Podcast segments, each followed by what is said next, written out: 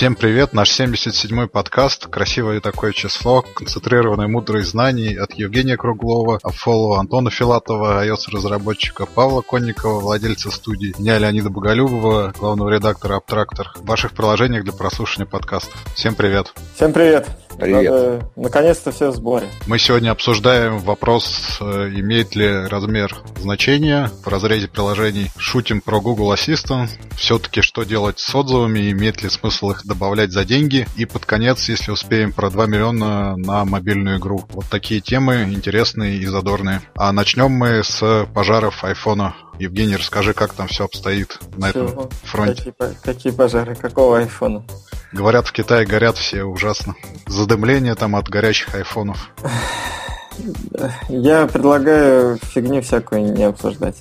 Но э, если серьезно, од- один непроверенный, не- непонятный случай с не- неподтвержденного факта возгорания, с- мне кажется, ну, это скорее попытка собрать клики к реальности, мало имеющие какое-либо отношение. Потому что, опять же, количество проданных айфонов э, новых, я думаю, уже сейчас исчисляется парой, тройкой, пятью миллионами. Даже если какой-то один случай произошел, то э, это очевидно исключительный случай, э, и он не носит массового характера. Судя по тому, что эта тема на самом деле быстро взлетела и погасла, и она в основном муссировалась только на таких третьесортных источниках, то, в общем-то, это не больше, чем просто вброс.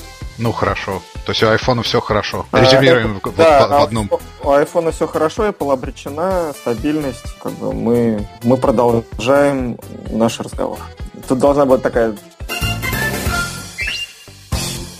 А Продолжаем мы про размер приложения. Интересное исследование от сегмент компании. Они купили приложение, я так понимаю, это какой-то калькулятор Калькуляторов зай- займов. э, займов, для- да, А, калькулятор ипотеки. А, ипот... ну да, займы, ипотечный калькулятор. точно, да. ипотечный займ. И нагрузили его различным мусором, исследуя, как э, размер влияет на установки. Оказалось, что влияет он прямо, нет, наверное, обратно пропорционально, то есть чем больше размер, тем меньше скачивают. Как вы смотрите на такое исследование? Потому что я вот последний раз вспоминал, когда я качал через ну, сотовую связь и вспомнить не мог, потому что все я приложения качаю через Wi-Fi и, собственно говоря, даже на размер не обращаю внимания. Только когда у меня место заканчивается, я там освобождаю от ненужных приложений. Только тогда я вспоминаю, что у меня вообще какие-то ограничения в э, iPad или на, на моем смартфоне с андроидом существуют. Верите ли вы в такую зависимость, что чем больше размер, тем меньше скачиваний? И смотрите ли вы при скачивании новых приложений на его размер? Но мне кажется, мы не очень репрезентативны.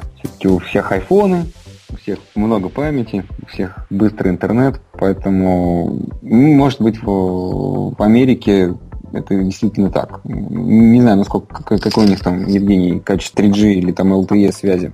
А что сразу, Евгений? Я Ну, ты там был, как я минимум, Хеле. как минимум ездил Ну, там. мы, мы там все были один раз. На- Ну, где как у них связь? В Ну, горах да, да. плохая связь. В той же самой Финляндии с этим все отлично, но Финляндия не показатель, и мне кажется, в США, может, на побережьях все в порядке, а где-нибудь в середине там все может быть далеко не так. Очень здорово, поэтому да, я согласен, что тут наш, наш опыт, он далеко не показателен. И есть много стран, да, мест, где интернет далеко не такой быстрый, как домашний, так и мобильный тем более. Ну, это не первое исследование, которое встречалось, наверное, на Хабре было такое еще лет пять назад, где человек делал примерно то же самое, когда только еще вышли ретина экраны, когда ограничение было не 100 мегабайт, а 50 еще, по-моему, или 75. И... Ну, это, наверное, не пять лет назад было. Но, в принципе, да, любой SO-менеджер пос- последние три года сказал бы, не задумываясь, что размер влияет на скачивание.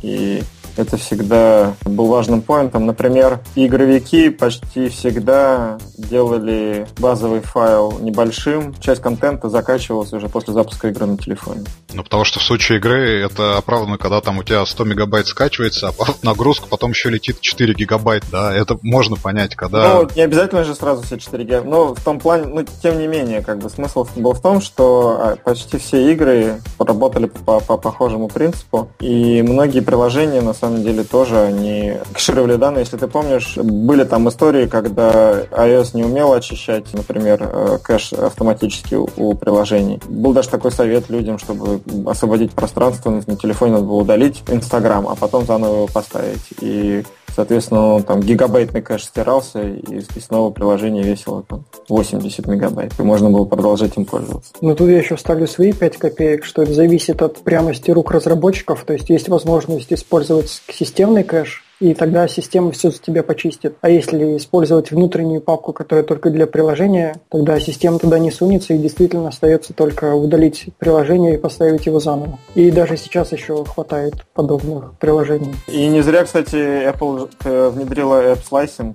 который, угу. кстати, потом и Google тоже у себя внедрил э, именно с тем, чтобы помогать разработчикам делать так, чтобы, в общем, пользователь ставил только то, что нужно, и лишнего на телефон не закачивать. Ну, конечно, когда есть три разрешения экрана, то есть сейчас все картинки в трех форматах подготавливаются, то есть в двойном, в тройном разрешении, ну и в обычном. То есть угу. в тройном это для 6+. Ре... Да, ретины. Super Retina, или как они да. это называют. Это в три раза больше картинок. А тот же самый app slicing помогает загружать только нужную картинку для этого устройства. И для какого-нибудь старого устройства или даже средней средней старости можно значительно сэкономить просто на, на графике. Десятки мегабайт. И, конечно, да, это для медленного интернета это важно, это влияет на закачки. На, насчет, насчет медленного интернета я могу сказать так, что я когда переехал в Финляндию, я купил сим-карту местную, и месячный интернет нормальный стоит здесь на prepaid тарифе 17 евро у моего оператора. А ты, ты имеешь в виду мобильный? Да, мобильный, да.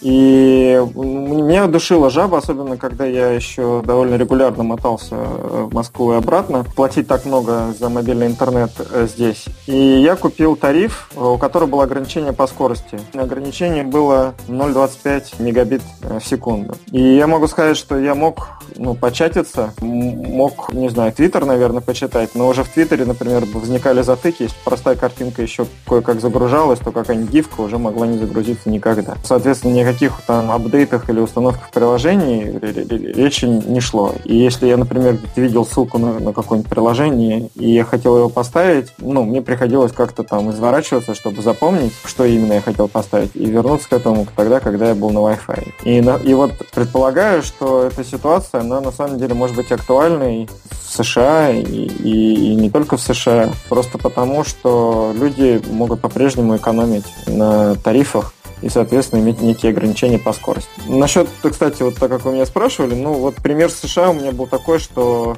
когда мы последний раз туда приезжали, я покупал местную сим-карту, у меня было ограничение на объем трафика. Что-то по такое, типа там гиг, 1 гигабайт интернета включен был. И да. за, две, за две недели он там у меня закончился довольно стремительно. Ну, я предполагаю, что, соответственно, ставить приложение и, или там апдейты накатывать на мобильном трафике, это было бы довольно неразумным действием. И вот, собственно говоря, если посмотреть на некую специфику локальную, то наверняка можно увидеть подтверждение тому, что размер до сих пор имеет значение. И, конечно, разработчики должны это учитывать, когда готовят э, релизы свои. А какой вот я до сих пор не понимаю, какой юзер кейс использования за, закачивания приложений в сотовой сети. То есть вот ты идешь я, по улице, те, тебе нужны карты, ну это глупо. Я, ну, я там, не иду такси ты тоже заранее закачал, там, я не знаю, игры качать, э, вот 4 ну, Это ты говоришь о тех приложениях, которых мы каждый день пользуемся. Такие приложения, скорее всего, конечно, уже за, за, закачивают. Ну, а что тебе нужно вот конкретно ну, на ходу? Ну, я, ну, как пример, я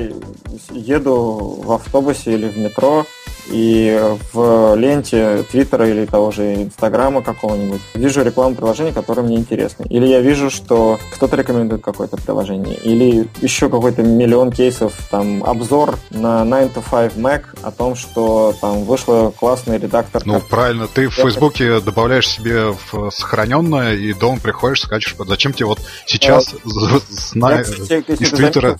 Фейсбук как раз не приводил как пример. Из Твиттера раньше я делал так, я посылал себе этот твит вот, да, да, да. Э, на телефон. Это охренеть как неудобно. Но согласись, что это неудобно. Удобнее нажать на ссылку и закачать приложение. Я не, не понимаю необходимости вот сейчас в метро едучи, тем более там есть Wi-Fi, ну не знаю, как в Хельсинки, получить конкретно из Твиттера Ты... себе приложение. Смотри, кроме, кроме как, как каприз, вот э, такой изворот, нет, что у меня это... есть 4G, я хочу приложение и, и точка. Это не каприз. Ситуация такая. Во-первых, самое главное правило любого продукт менеджера и проект менеджера никогда не мери свою аудиторию по себе. Тебе кажется, что ты этого не делаешь, значит все остальные этого не делают. Это так это не работает никогда. Вообще никогда. Вот это первое правило. Второе правило. Не второе правило, а второе, не знаю, что вывод, что угодно. Ситуация такая, что люди, ну вот просто примет как данность, люди закачивают приложение тогда, когда они его видят. Не тогда, когда у них есть Wi-Fi, тогда, когда ему удобно, когда они это запланировали. Я закачиваю приложение каждый день с 8 до 9 вечера, специально сажусь в комнате, на диване, завариваю чай, закачиваю приложение. Никто так не делает. Это все происходит on the go. И даже с тем же такси ты э, вышел в аэропорту какой-нибудь, там, я не знаю, того же Хельсинки, где не работает Uber, или там что его там запретили, или запретят. Ну, например, есть какое-нибудь локальное финское приложение. Ты видишь на борту такси, которое стоит, э, или, в, или на рекламе в, в аэропорту этот баннер, и, и понимаешь, да, мне надо скачать это вот финское такси-приложение и пользоваться. У меня вот так в Австралии было. Там у них был Uber, а, и был какой-то местный, забыл, как оно называется. Да, Uber у меня был, но если бы Uber у меня не было, или если бы я хотел сравнить по какой-либо причине, то я бы качал приложение в тот момент, когда оно мне нужно, а не в тот момент, когда у меня есть Wi-Fi. И опять же, со стороны разработчика надеяться, что кто-то скачает твое приложение не сейчас, когда видит рекламу, а отложит и потом еще вспомнит и скачает. Наверное, не стоит. Лучше позаботиться о том, чтобы скачали сразу и быстро, и удобно. Два с половиной миллиарда пользователей смартфонов, если я не ошибаюсь, или два миллиарда.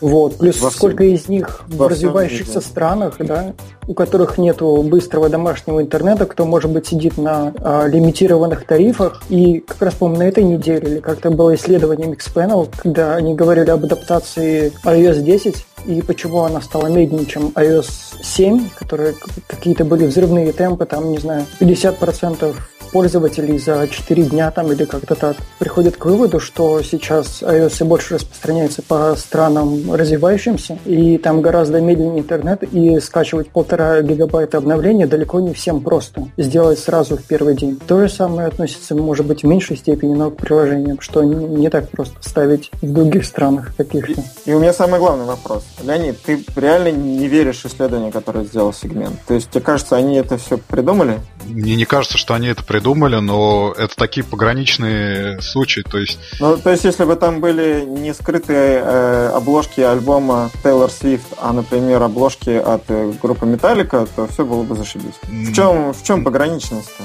На Фейсбуке, по-моему, писали в комментариях, или вот даже в комментариях у нас на сайте, что эксперимент нечистый, да. Если там э, делать э, размеры для игры, да, как ты говорил, то вряд ли будет такая прямая обратная зависимость между я, размерами.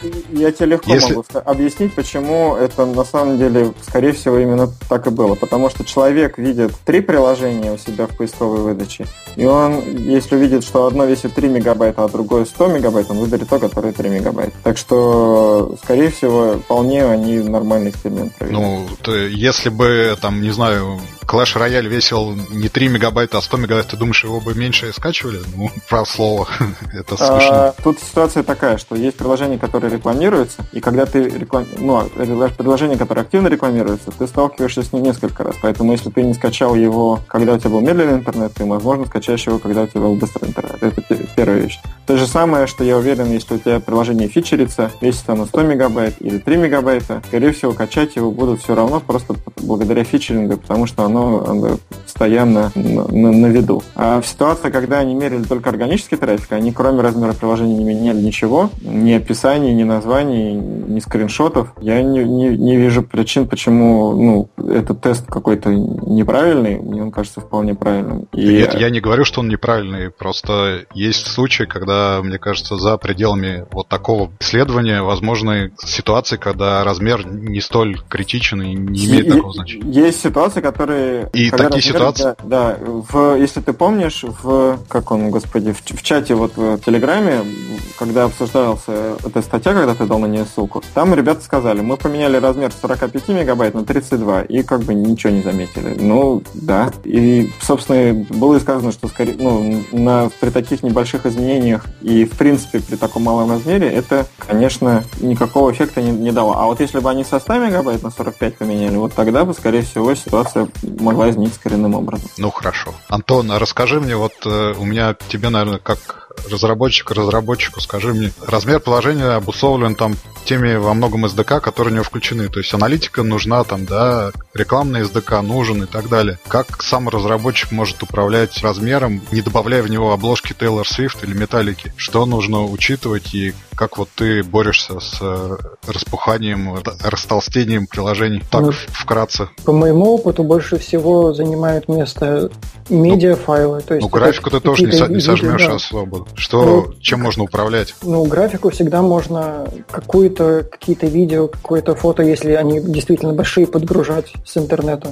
Особенно если в каком-то высоком разрешении. Какие-то фреймворки, но они, код, они особо много не занимают. Это, ну, не знаю, вот если ты туда засунешь десяток другой фреймворков, но это будет там 10 мегабайт, может быть 15 в конце концов, то это, это все равно ну, доли финального приложения. Что там еще может быть, кроме этого всего? Ну, медиа, ты правильно сказал, что в принципе графика и медиафайлы это мы, мы относим графику к медиафайлам. Это ну, да. по сути основное. Есть еще ну, болезнь такая, что э, часто начинают добавлять очень много SDK. Они в принципе в теории там, если их 20 или 30 могут, наверное, влиять на размер, хотя я не знаю, бывает ли такое, что они занимают так, так, такое большое количество, кто, кто-либо добавляет. Ну, код может быть не оптимизирован. А, насколько не оптимизированный код там может... То есть не оптими... кода там, условно говоря, 10 мегабайт. Если не оптимизированный, то будет 11. Это не, не такие критичные. Ну, код, кажется, наверное, ну, может быть, не знаю. Ну, ну может, правда. Наверное, с кодом я ошибся. Код это всегда минимальное, что может быть вот как бы SDK чуть-чуть побольше и медиа еще больше. Ну, э, нас, ну э, я не знаю, Антон, а влияет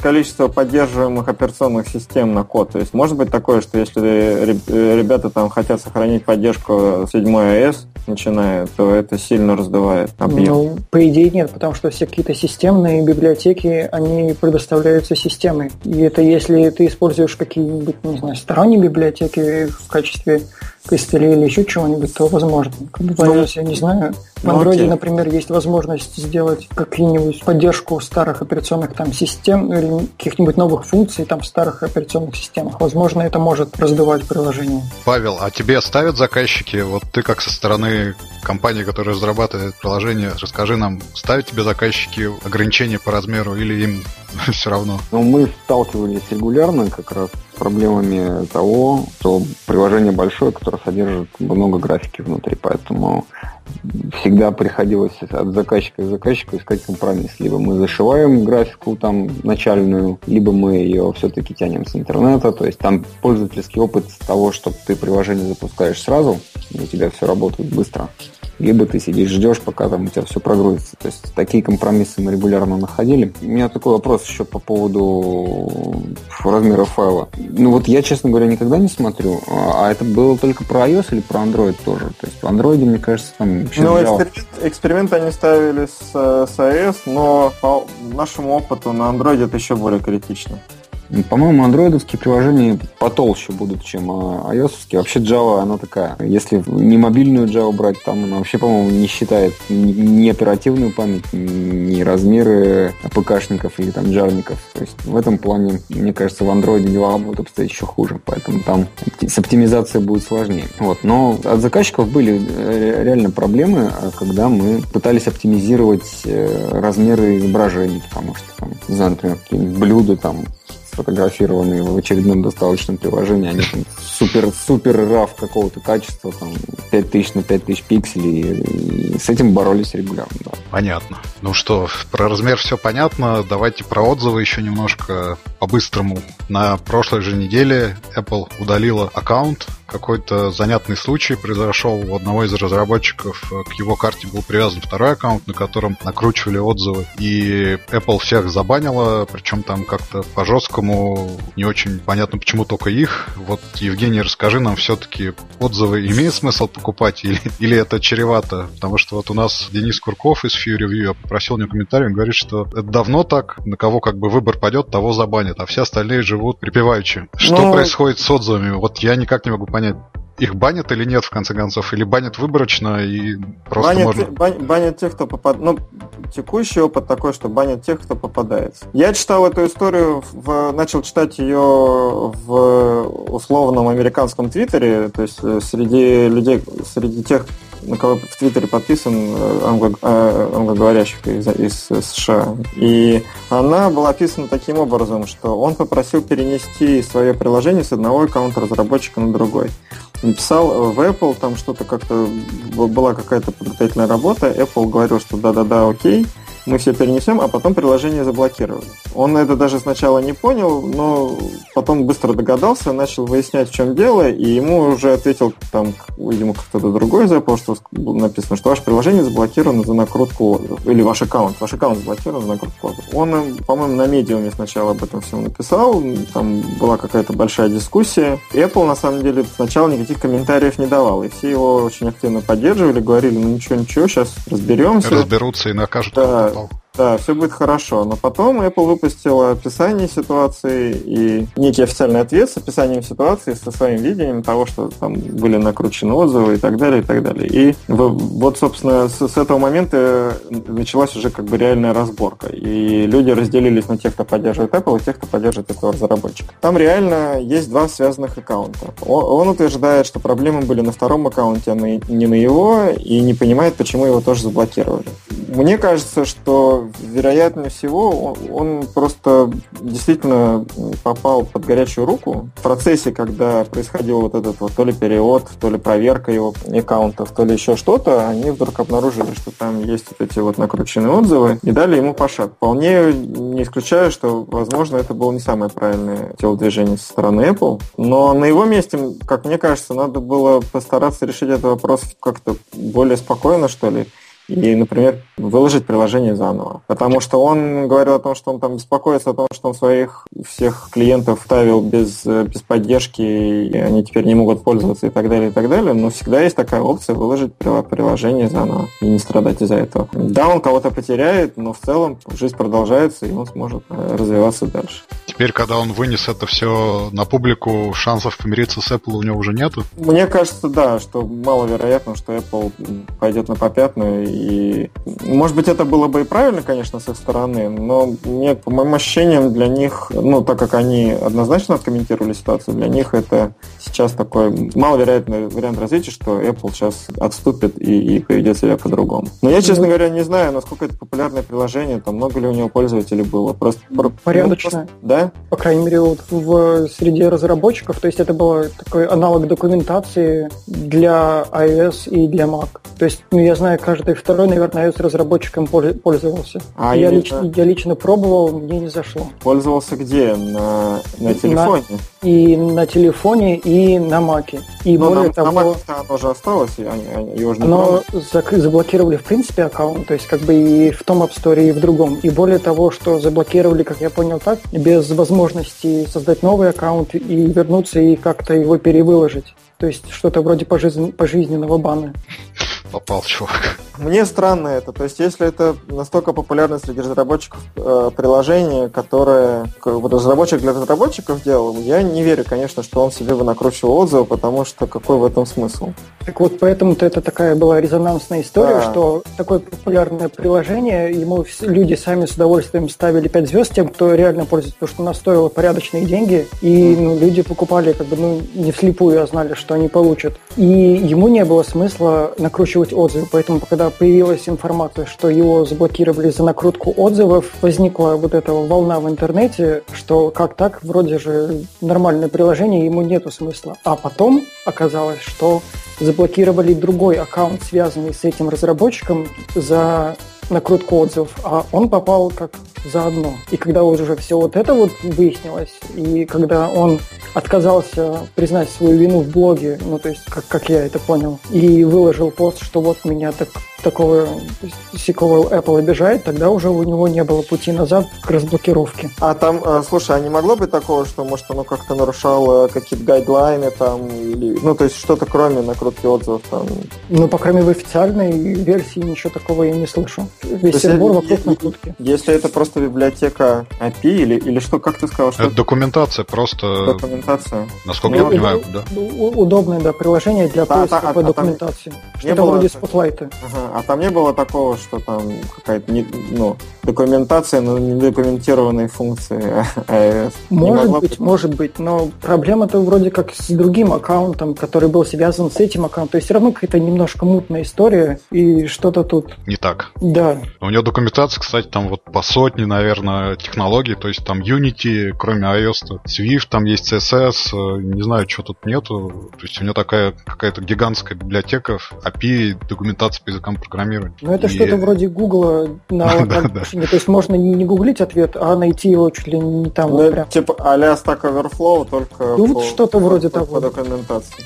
А как вот Apple связала два аккаунта? Ну, ну, то есть понятно, что они кредитные карты как-то там связаны, но почему вина одного аккаунта ложится на другую? Вот это я не очень понимаю. Ну, вот он это же самое и спрашивал в Apple, то есть там у него где-то на сайте выложено, собственно, его разговор 10-минутный с представителем Apple, который он записал, ну или якобы разговор, я не знаю, действительно это был представитель Apple или нет, где он говорит, а почему, я же ничего не делал. Он говорит, ну да, не делал, но карта-то у вас связана, аккаунты связаны, карта одна и та же. Поэтому мы считаем их связанными. Да. Но мне, мне на самом деле жалко разработчик разработчика, мне жалко, что он попал в такую ситуацию. И если действительно приложение пользовалось такой поддержкой и всенародной любовью, подозреваю, что Apple должны были прекрасно понимать об этом. Странно, что э, эта вся сказать, история, не история, вот приняла такой оборот. Почему решение вынесено было настолько однозначным и не подлежащим какому-либо обсуждению, непонятно. Удачи ему. Ну, я не знаю, что сказать тут еще. Жалко, жалко, что так он, э, ему так не повезло. Если, если действительно вот все так вот, как оно есть, и там никакой э, второй правды потом не выяснится. Что же он в правовой плоскости не, не собирается решать этот вопрос? Или с Apple нет смысла судиться? Я думаю, что это не в его интересах. Он потеряет кучу ресурсов на это, и вместо того, чтобы развивать приложение и развивать то, что, чем он занимался, он будет в судах пытаться доказать, что он не виноват, и простите меня, ну, как-то это просто неразумно. Но мне, тем не менее, кажется, что все-таки можно было бы это приложение выложить из-под нового аккаунта, как минимум. С новой картой, с новыми реквизитами, я не знаю. Ну, не может быть такого, чтобы это не получилось у него. Ну, а как бы а в случае бана, если он пере, если... перевыпустит, Apple-то не забанит его заново, потому что если Но... он забанен, так ну, навсегда, вот как Антон сказал, забанит. что все с концами безвозвратно, чувак, ты больше в App Store не попадешь. Мне кажется, что если уж дошло до такой ситуации, то Apple забанит и новое приложение. Ну, надо юрлицо открывать тогда, чтобы наш юрлица выкладывал. Ну, тогда нужно вообще и название менять, там, и что еще там можно поменять, ну, иконку. Может быть, может быть. Надо прям как бы совсем капитально все поменять в плане представления приложения. Ты скажи, Apple мстит мстительная или нет?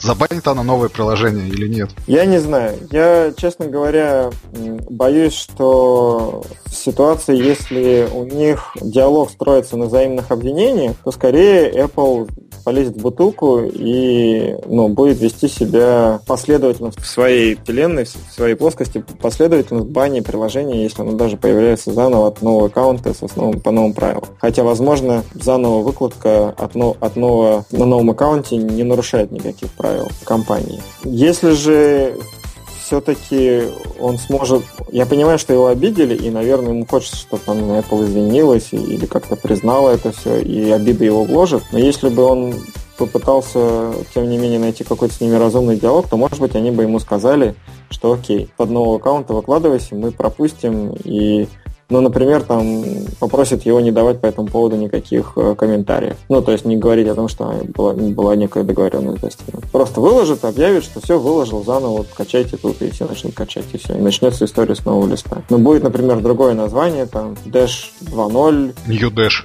New Dash 2.0, да, Dash Returns там или что-нибудь в таком духе. А в вашей практике были какие-то случаи банов приложений? Да, у нас в свое время забанили приложение в Google Play с невозможностью восстановить, приложение э, из-за того, что мы забыли отключить э, SDK хоккеапа тестового. И они сказали, что мы, соответственно, там обновляем бинарник удаленно. А это ай-яй-яй. Ну, у нас была история с э, сменой в России э, а, ЗАО на АО. Сказали, нет, это не вы теперь. Вы были ЗАО, а теперь поменяли на АО, вы что-то химичите. Поэтому такая была история. Ну, предоставили документы, в принципе, там в течение пары дней все разрешили. А это не вы на Хабре-то писали вот такой же истории, там просто смены ООО на ЗАО, и, короче, чуваки что-то в районе года разбирались с Apple. Нет, это не мы, у нас довольно быстро все разрешилось. В доисторические времена, в 1812 году, когда... Давай в 63-м лучше. Да. При 612 мы много чего слышим уже. App Store еще был очень маленький. Но это был, по-моему, 12 11 или 12 год. В общем, App Store был еще очень маленький, и кейсов таких было мало. Для одного из наших заказчиков мы выкладывали приложение, ну, из-под аккаунта заказчика, но совместно, совместно с ними выкладывали приложение медийное, в котором было очень много лицензионного аудиоконтента. И Apple полгода блокировала выкладку э, приложения, требуя договора с правообладателями, потом там еще какие-то соглашения, еще, еще, еще. В общем, очень долго требовало, требовало, а потом сказал, знаете, нам надоело, и мы просто вас заблокируем. Клиент ориентированно. Да, ну, как бы нам не нравится вот вся эта история, и кажется, что тут что-то не то, и поэтому мы ваше приложение заблокируем. Все были в шоке, продукт менеджер заказчик э, сделал финт ушами, и у них был второй аккаунт, напрямую не связанный с первым. Пересобрал приложение, подписал его, собственно, новым ключом и выложил, и, и там, ну, составил правильно все... А, нет, вру, не, не так. Началось все с того, что там был смс-биллинг в и мы им сразу сказали, у вас будет проблема. И Apple первое, на что обратил внимание, сказал, у вас тут смс-биллинг, отключить. Начали отключать, и потом началась вся история с медиаконтентом. Ну вот, в общем, без всякого смс-биллинга он выложил приложение, в сопроводительной документации приложил копии договоров, которые уже там были все готовы, и оно за две недели прошло ревью, и попало в стор. К нам тоже приходят периодически заказчики, которые хотят что-то такое не совсем соответствующее правилам сторов э, сделать. Мы их предупреждаем и не соглашаемся.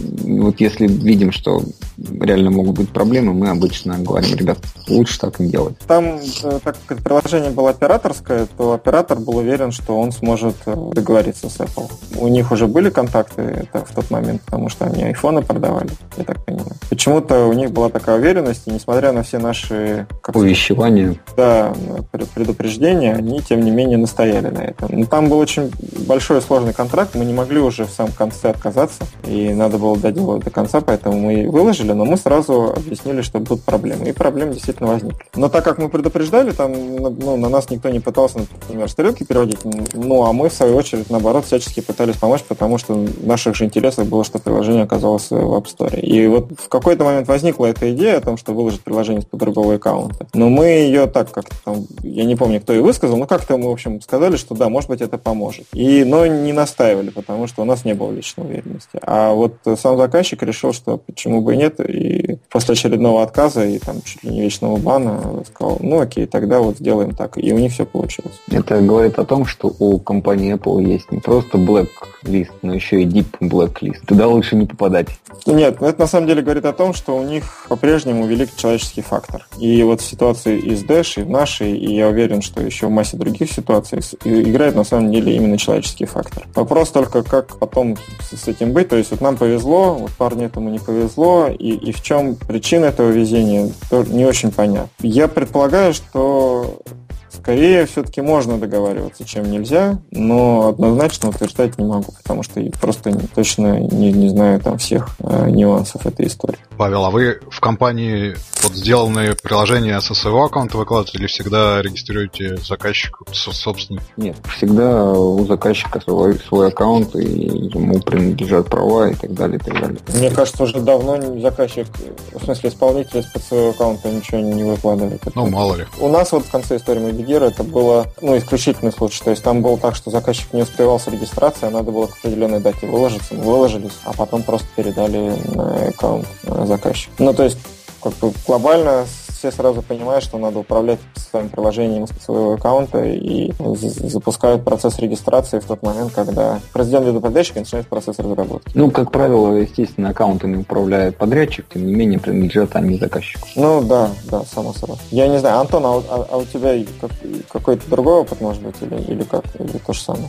Да, в принципе, у Apple все так, ну, по крайней мере, у Apple, не знаю насчет Android, но Apple так сделано, что, допустим, все тестовые девайсы регистрируются на аккаунт. То есть, в принципе, если ты работаешь с многими клиентами, это, ну, если у тебя дано 100 тестовых девайсов в год, если у тебя там 10 клиентов, ты просто даже не, не сможешь толком провести тестирование, потому что у тебя не хватит твоего аккаунта, чтобы разослать на все тестовые устройства тестовые билды. То есть все так изначально настроено, что у каждого заказчика должен быть свой собственный аккаунт, своими приложениями, со своими группами разработчиков, со своими подключенными устройствами для тестирования.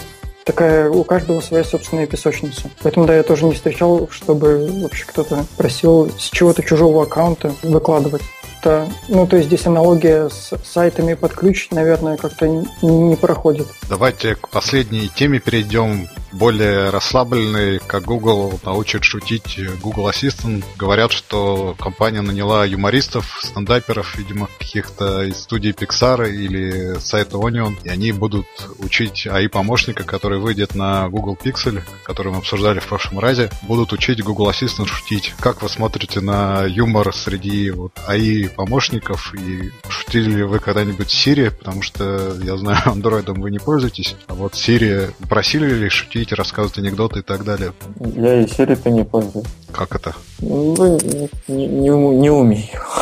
Каждый раз она просто тупо лезет в интернет, поэтому какой, какой фан. Но я помню, что с каждым новым релизом Siri, в новых релизах OS, и когда какие-то ивенты от Apple происходят, регулярно интернет наполняется скриншотами, как Siri что-то там острит. Вот, вероятно, ее тоже учит кто-то шутить. Главное, чтобы не Apple их учила учить, а хорошо, когда люди, которые этим профессионально занимаются. Мне кажется, это отличная идея, хотя у Google это была забавная девелоперская шутка у OK Google с бутербродами. Если кто-то помнит, что вроде OK Google, сделай мне бутерброд, ну там как бы на английском. И он говорит, что там я не могу. Потом нужно сказать суда, то есть это команда суперпользователя. И тогда он шел, делал бутерброд. Я помню, это было очень такой расхожий мем среди разработчиков. То есть это такая вроде мелочь, но при этом она пользователя как-то настраивает к этому помощнику в положительном ключе, и ты гораздо более расслабленно себя чувствуешь, нежели когда с тобой компьютер, и ты пытаешься его заставить следовать своим каким-то правилам. То есть это просто такая персонализация, что ли, в, в том плане, что больше пытающий персону становится похожим этот помощник. А вам не кажется, что это может быть просто какой-то пиар такой, в общем-то, идея которого привлечь внимание ко всей, ко всей этой теме? К пикселям, к интерактивному помощнику и, и так далее. Ну, я уверен, что у них ничего не получится. Вот почему? Ну, потому что, ну, во-первых, проблема будет с тем, что это будут американские юмористы. И почему в Америке нет КВН, например? Потому что не умеют они шутить.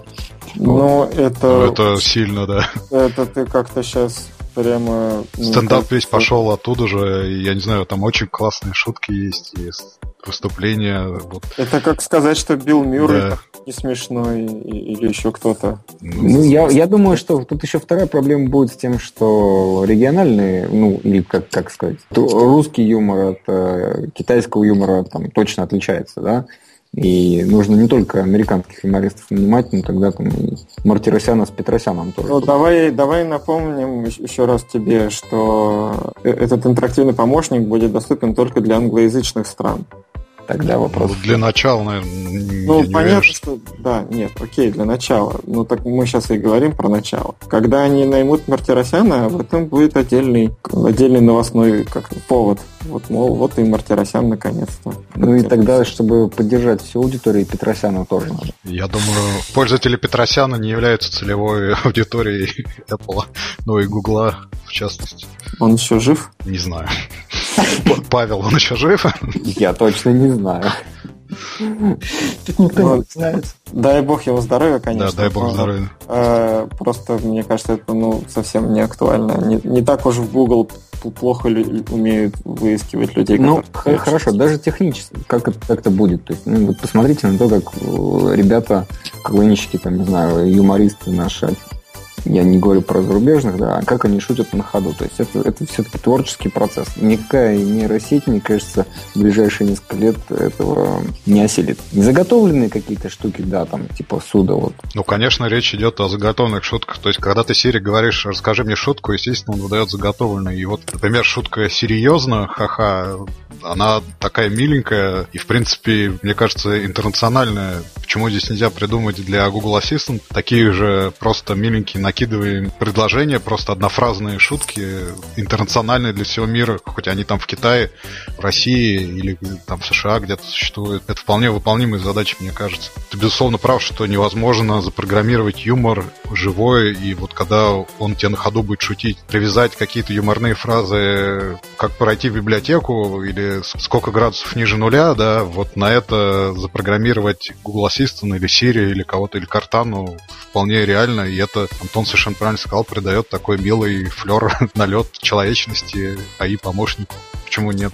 Ну и потом весь АИ построен на том, что ты сначала должен его чему-то учить, а, а потом он начинает пытаться делать из этого собственные выводы. Почему бы не попробовать научить искусственный разум э, юмору? Вполне, мне кажется, милая забава. Дорогостоящая довольно. А Google, что у них проблемы там? Я чего-то не знаю про Google. Они обречены? Все обречены, конечно. А, все обречены, ну, слава богу. Короче, почему бы и нет-то? Ну, пусть учат. Ну, слушайте, если Призма научила там рисовать э, Малевича и кого-то еще, то почему, да, нельзя научить э, те же сервера шутить как-то на заданную тему? Динамично.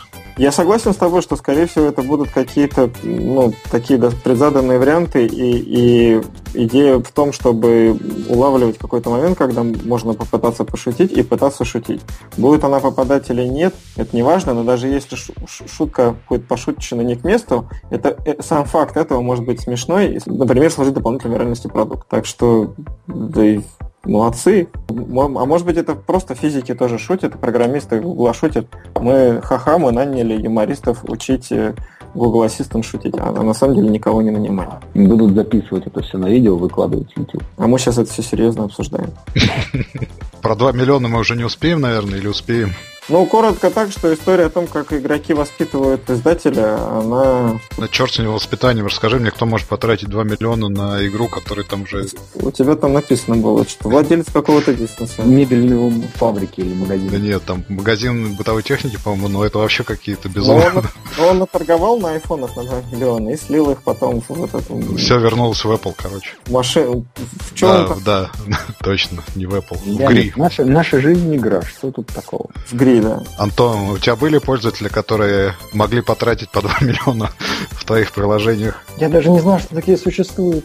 Ну, то есть понятно, что это такие игры крупные, и там есть какие-то крупные пользователи, но я с такими играми, разумеется, не работал никогда. Но, но мне казалось, что на десктопе это уже были какие-то кейсы, когда люди там в тот же World of Warcraft сливали какие-то невероятные деньги просто не, немыслимые. Я когда работал в Билайне, у нас там не было игр, но у нас был такой сервис, назывался SMS-чат. Это был операторский сервис, когда люди могли собраться, объединиться в группу, и, и если они все были клиентами Билайна, то могли рассылать сообщения один ко многим внутри, внутри этих чатов. И они там приняли совершенно виральный эффект, массовый характер, это была очень популярная вещь.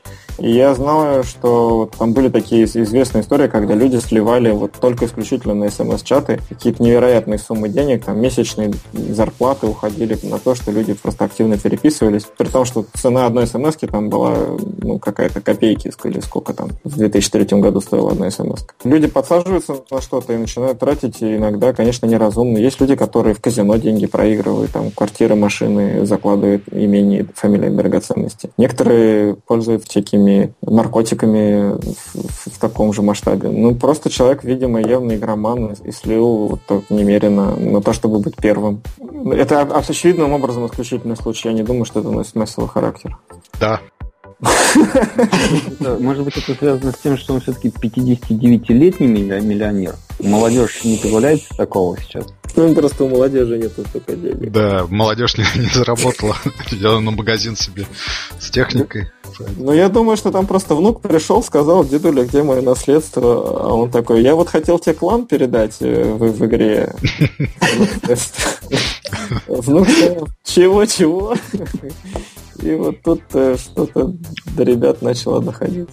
Вот free-to-play это какая-то аджи вот на PC, да, ты купил игру за 50 долларов, там условно за 60, ладно, за 100, ну не говоря о Warcraft, и все, у тебя полностью игра, ну там, может DLC какие-то выходят за те же суммы, а тут какие-то тысячи, десятки тысяч, как оказывается, миллионы долларов вбухивается в виртуальное ничто. Ну, наверное, что-то они значат, эти виртуальные кланы, деньги, там, предметы для человека, ну как-то вообще... Это из разряда как скачивать что-то на ходу. То есть я...